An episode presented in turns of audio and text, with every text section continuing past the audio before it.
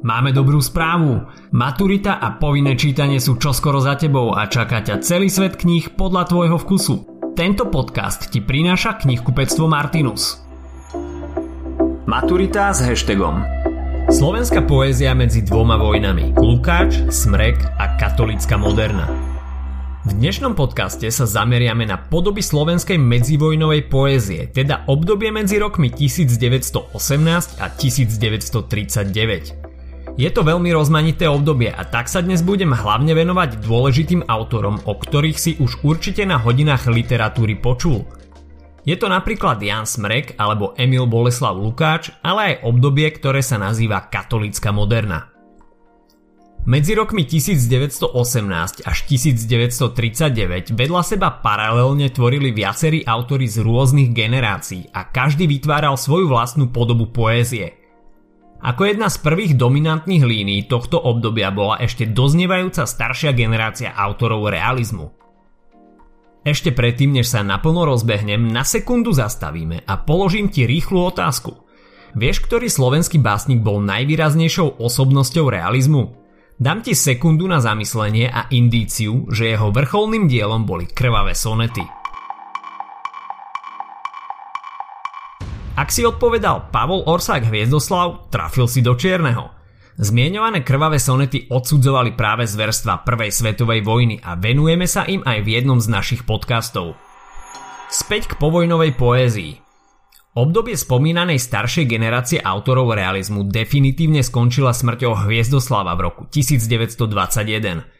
Ďalšia línia autorov sa označuje ako prechodná, pretože tvorila pomyselné spojenie medzi kraskovskou generáciou, ktoré sa venujeme aj v samostatnom podcaste, a novonastupujúcimi básnikmi, ktorí vstupovali do literatúry v 20. rokoch 20. storočia. Označujú sa aj ako básnici neosymbolizmu, kam patria predstavitelia ako Jan Smrek, Emil Boleslav Lukáč, Laco Novomeský či Valentín Beniak. Charakteristickým znakom pre predstaviteľov neosymbolizmu bola jedinečnosť a originalita jazyka. Dôležitú úlohu pri ich tvorbe tiež zohrával voľný verš. Experimentovali v oblasti hudobnosti verša a v ich básniach sa snažili využiť princíp náznakovosti vecí a javov.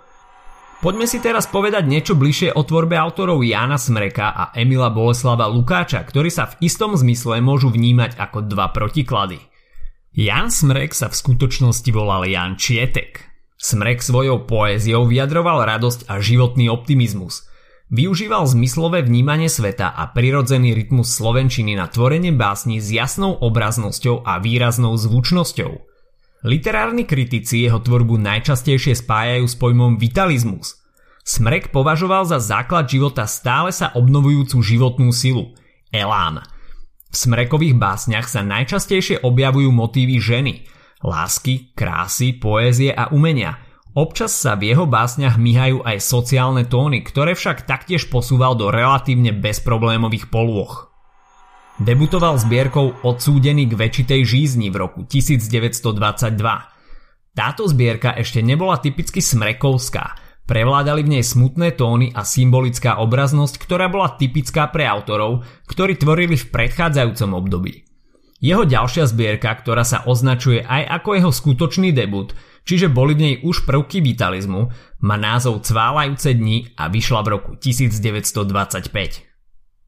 V zbierke Cválajúce dni sa už naplno prejavila smreková chuť do života a dominantným motivom tu je obdiv k žene – Najznámejšia báseň zo zbierky Cválajúce dni sa volá Dnes milujem svoj deň a je to báseň, ktorá predurčuje autorové ďalšie literárne smerovanie. Jeho ďalšie dve zbierky, Božské úzly a Iba oči, nadvezujú na Cválajúce dni. V božských úzloch dochádza k prehlbeniu lúbostnej tematiky a v zbierke Iba oči k prehlbeniu zmyslového vnímania. V roku 1934 Smrekovi vyšla veršovaná poviedka s názvom Básnik a žena – ktorá je napísaná ako dialog medzi básnikom a neznámou ženou. Príbeh dvoch ľudí kopíruje 4 ročné obdobia a v každom ročnom období ich vzťah prejde niečím iným. Ich vzťah sa končí na jeseň a začína v zime. Samozrejme najväčší rozpúk zažíva na jar a v lete. V roku 1935 vydal zbierku Zrno, ktorú poňal ako oslavu vidieckého spôsobu života – Po nástupe fašizmu sa Smrek na istú dobu oficiálne literárne odmlčal, ale tvoril v súkromí. Neskôr vyšli básne z tohto obdobia v zbierkach Hostína z roku 1944 a Studňa z roku 1945. Tieto dve zbierky sa chápu ako autorov osobný denník, v ktorom reflektuje udalosti daných rokov. Pri každej básni v týchto zbierkach je uvedený dátum jej vzniku. A zda najznámejšou protivojnovou básňou, ktorej nechýba životný optimizmus je báseň Bakardy. V nej jednoznačne zobrazil, že vojnou trpí telo aj duša. Zobrazil v nej posedávanie bratislavskej bohémy pri flašiach alkoholu ako protiklad voči vojnovému besneniu. Po vojne tvoril obmedzenie. Oficiálne dlho nič nevydával, ale z jeho súkromných zápiskov vyšli zbierky Proti noci, Obraz svetla, Struny a Nerušte moje kruhy. Teraz poďme k Lukáčovi. Emil Boleslav Lukáč sa chápe ako úplný protiklad Jána Smreka. U Smreka prevládal optimizmus a radosť zo života. Naopak pre Lukáča bol charakteristický dolorizmus, čiže utrpenie, bolesť a tragický postoj k životu. V jeho básniach dominuje silná subjektivita, pesimistické a ponuré tóny. Jeho básne majú aj reflexívny a meditatívny charakter. Lukáč debutoval zbierkou Spoveď v roku 1922. Touto zbierkou naznačil charakter svojej nasledujúcej tvorby. Lukáčov autorský postoj je v tejto zbierke založený na rozpore medzi ideálom a realitou. Výsledkom rozporu je autorov postoj lirického hrdinu ako trpiteľa. Najskôr sám za seba, postupne aj postoj ako trpiteľa za celé ľudstvo. Dokonca i lásku vidí skepticky a nevidí ju ako niečo, čo sa môže skončiť šťastne. Jeho druhá básnická zbierka sa volá Dunaj a Sejna a vydali ju v roku 1925. Podnetom na napísanie tejto zbierky bol Lukáčov študijný pobyt na Sorboň v Paríži, na čo odkazuje aj názov zbierky, keďže Sejna je riekou, ktorá preteká cez ulice Paríža. Ústredným problémom je tu protiklad mesta a dediny, pričom mesto vníma ako niečo nemorálne a naopak dedinu ako niečo čisté a etické. Nositeľom najvyššej hodnoty sa tak uňho stala dedina.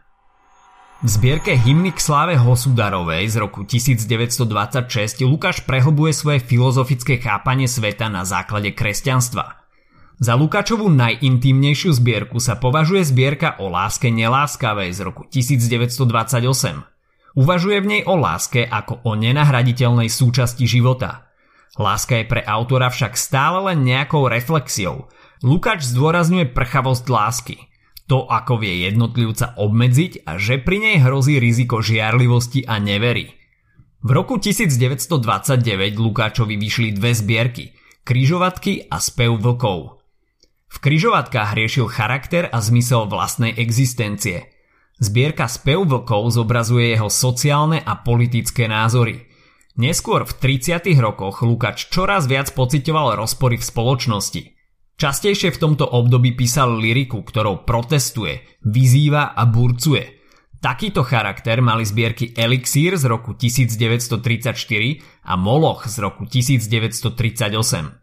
Moloch sa vníma ako jeho najexpresívnejšia zbierka – Zobrazil v nej mýtického boha vojny a zla a Moloch sa stal symbolom ohrozenia ľudstva. Samozrejme tým reagoval na situáciu ohľadom vojny. Teraz sa pozrime na slovenskú katolickú modernu, ktorá sa začala formovať v 30. rokoch 20. storočia.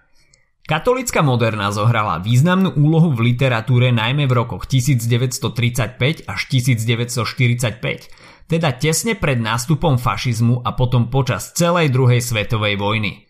Autori, ktorí sa zaraďujú do katolíckej moderny, boli v tvorbe rôznorodí, ale spájal ich kresťanský koncept a kresťanský humanizmus.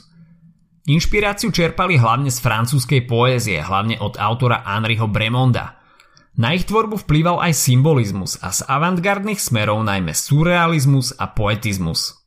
V básnickej tvorbe predstaviteľov slovenskej katolíckej moderny dominovali tri základné témy. Náboženstvo, národ a rodný kraj. Bohato v nich prevládali kresťanské alebo mytologické symboly, motívy cesty či kultúrny obraz Veľkej Moravy. Medzi významných predstaviteľov katolíckej moderny patrí Rudolf Dillong, Pavol Gašparovič Hobina, Janko Silan, Jan Haranta a Svetoslav Weigl. Predstavitelia katolíckej moderny o sebe dali vedieť poprvý raz v analógii mladej slovenskej poézie v roku 1933. Po roku 1945, ale hlavne po komunistickom prevrate v roku 1948, mnohí predstavitelia katolíckej moderny emigrovali, pretože ich básnická tvorba bola pre vtedajší režim nežiadúca. Viac si povieme k jednému z autorov katolíckej moderny, Rudolfovi Dillongovi – Patril k najvýraznejším autorom tohto smeru a zároveň bol veľmi všestranný. A keď uvidíš koľko zbierok vydal, možno budeš súhlasiť s tým, že Dillong bol ako stroj na písanie, no jeho tvorba je dnes vnímaná i trochu kontroverzne. Dillong v období pred emigráciou vo svojej poézii využíval prvky dominujúcich dobových smerov. Ruralizmus, poetizmus, nadrealizmus a čiastočne novosymbolizmus – Dillong debutoval zbierkou Budúci ľudia v roku 1931, za ktorou prichádzali zbierky Slávne na holiach a Dýchajte lazy. V týchto prvých zbierkach sa Dillong zameral na tematiku národa a vlasti, hľadania koreňov a ľudského miesta a poslania na svete.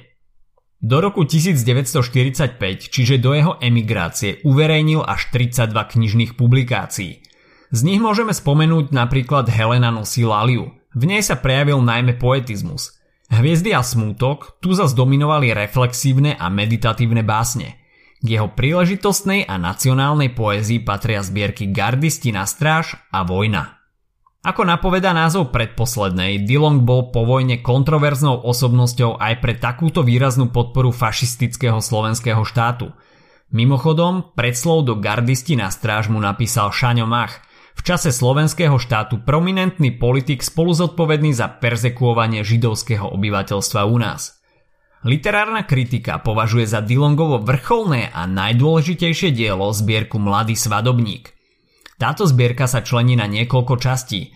Básnikovi, hviezdam, Mári Kajúcnej, národu, bohu, kláštorné zátišie, kňazovi. Tieto cykly a básne sú v znamení rozpoltenosti, ranenosti a nenaplnenosti. Po tom, čo emigroval, vydal ešte okolo 100 kníh rozličného zamerania. Žil v Ríme, Argentíne a život dožil v americkom Pittsburghu. V krátkosti zhrniem, čo sme sa dnes naučili. Jana Smreka spájame s pojmom vitalizmus, jeho poézia bola plná životného elánu. Často sa v nej opakovali motívy ženy, lásky a krásy – Najznámejšou zbierkou Jana Smreka sú Cválajúce dni. Emil Boleslav Lukáč bol protikladom Smreka, jeho poézia bola hlavne ponurá. Najdôležitejšou zbierkou Lukáča je Dunaj a Sejna. Katolícku modernu reprezentovali básnici ako Janko Silan alebo Rudolf Dillong. Hlavnými témami moderny bolo náboženstvo, národ a rodný kraj – ak sa ti dnešný podcast páčil, nezabudni si vypočuť aj ďalšie epizódy Maturity s hashtagom alebo našej série hashtag čitateľský denník, v ktorej sme spracovali dve desiatky diel, ktoré by si mal určite poznať. Potešíme sa aj, ak nás ohodnotíš na Apple Podcast, napíšeš komentár na YouTube alebo dáš odber na Spotify, aby ti nič neuniklo. A nezabudni o nás povedať kamošom. Počujeme sa pri ďalšej časti Maturity s hashtagom.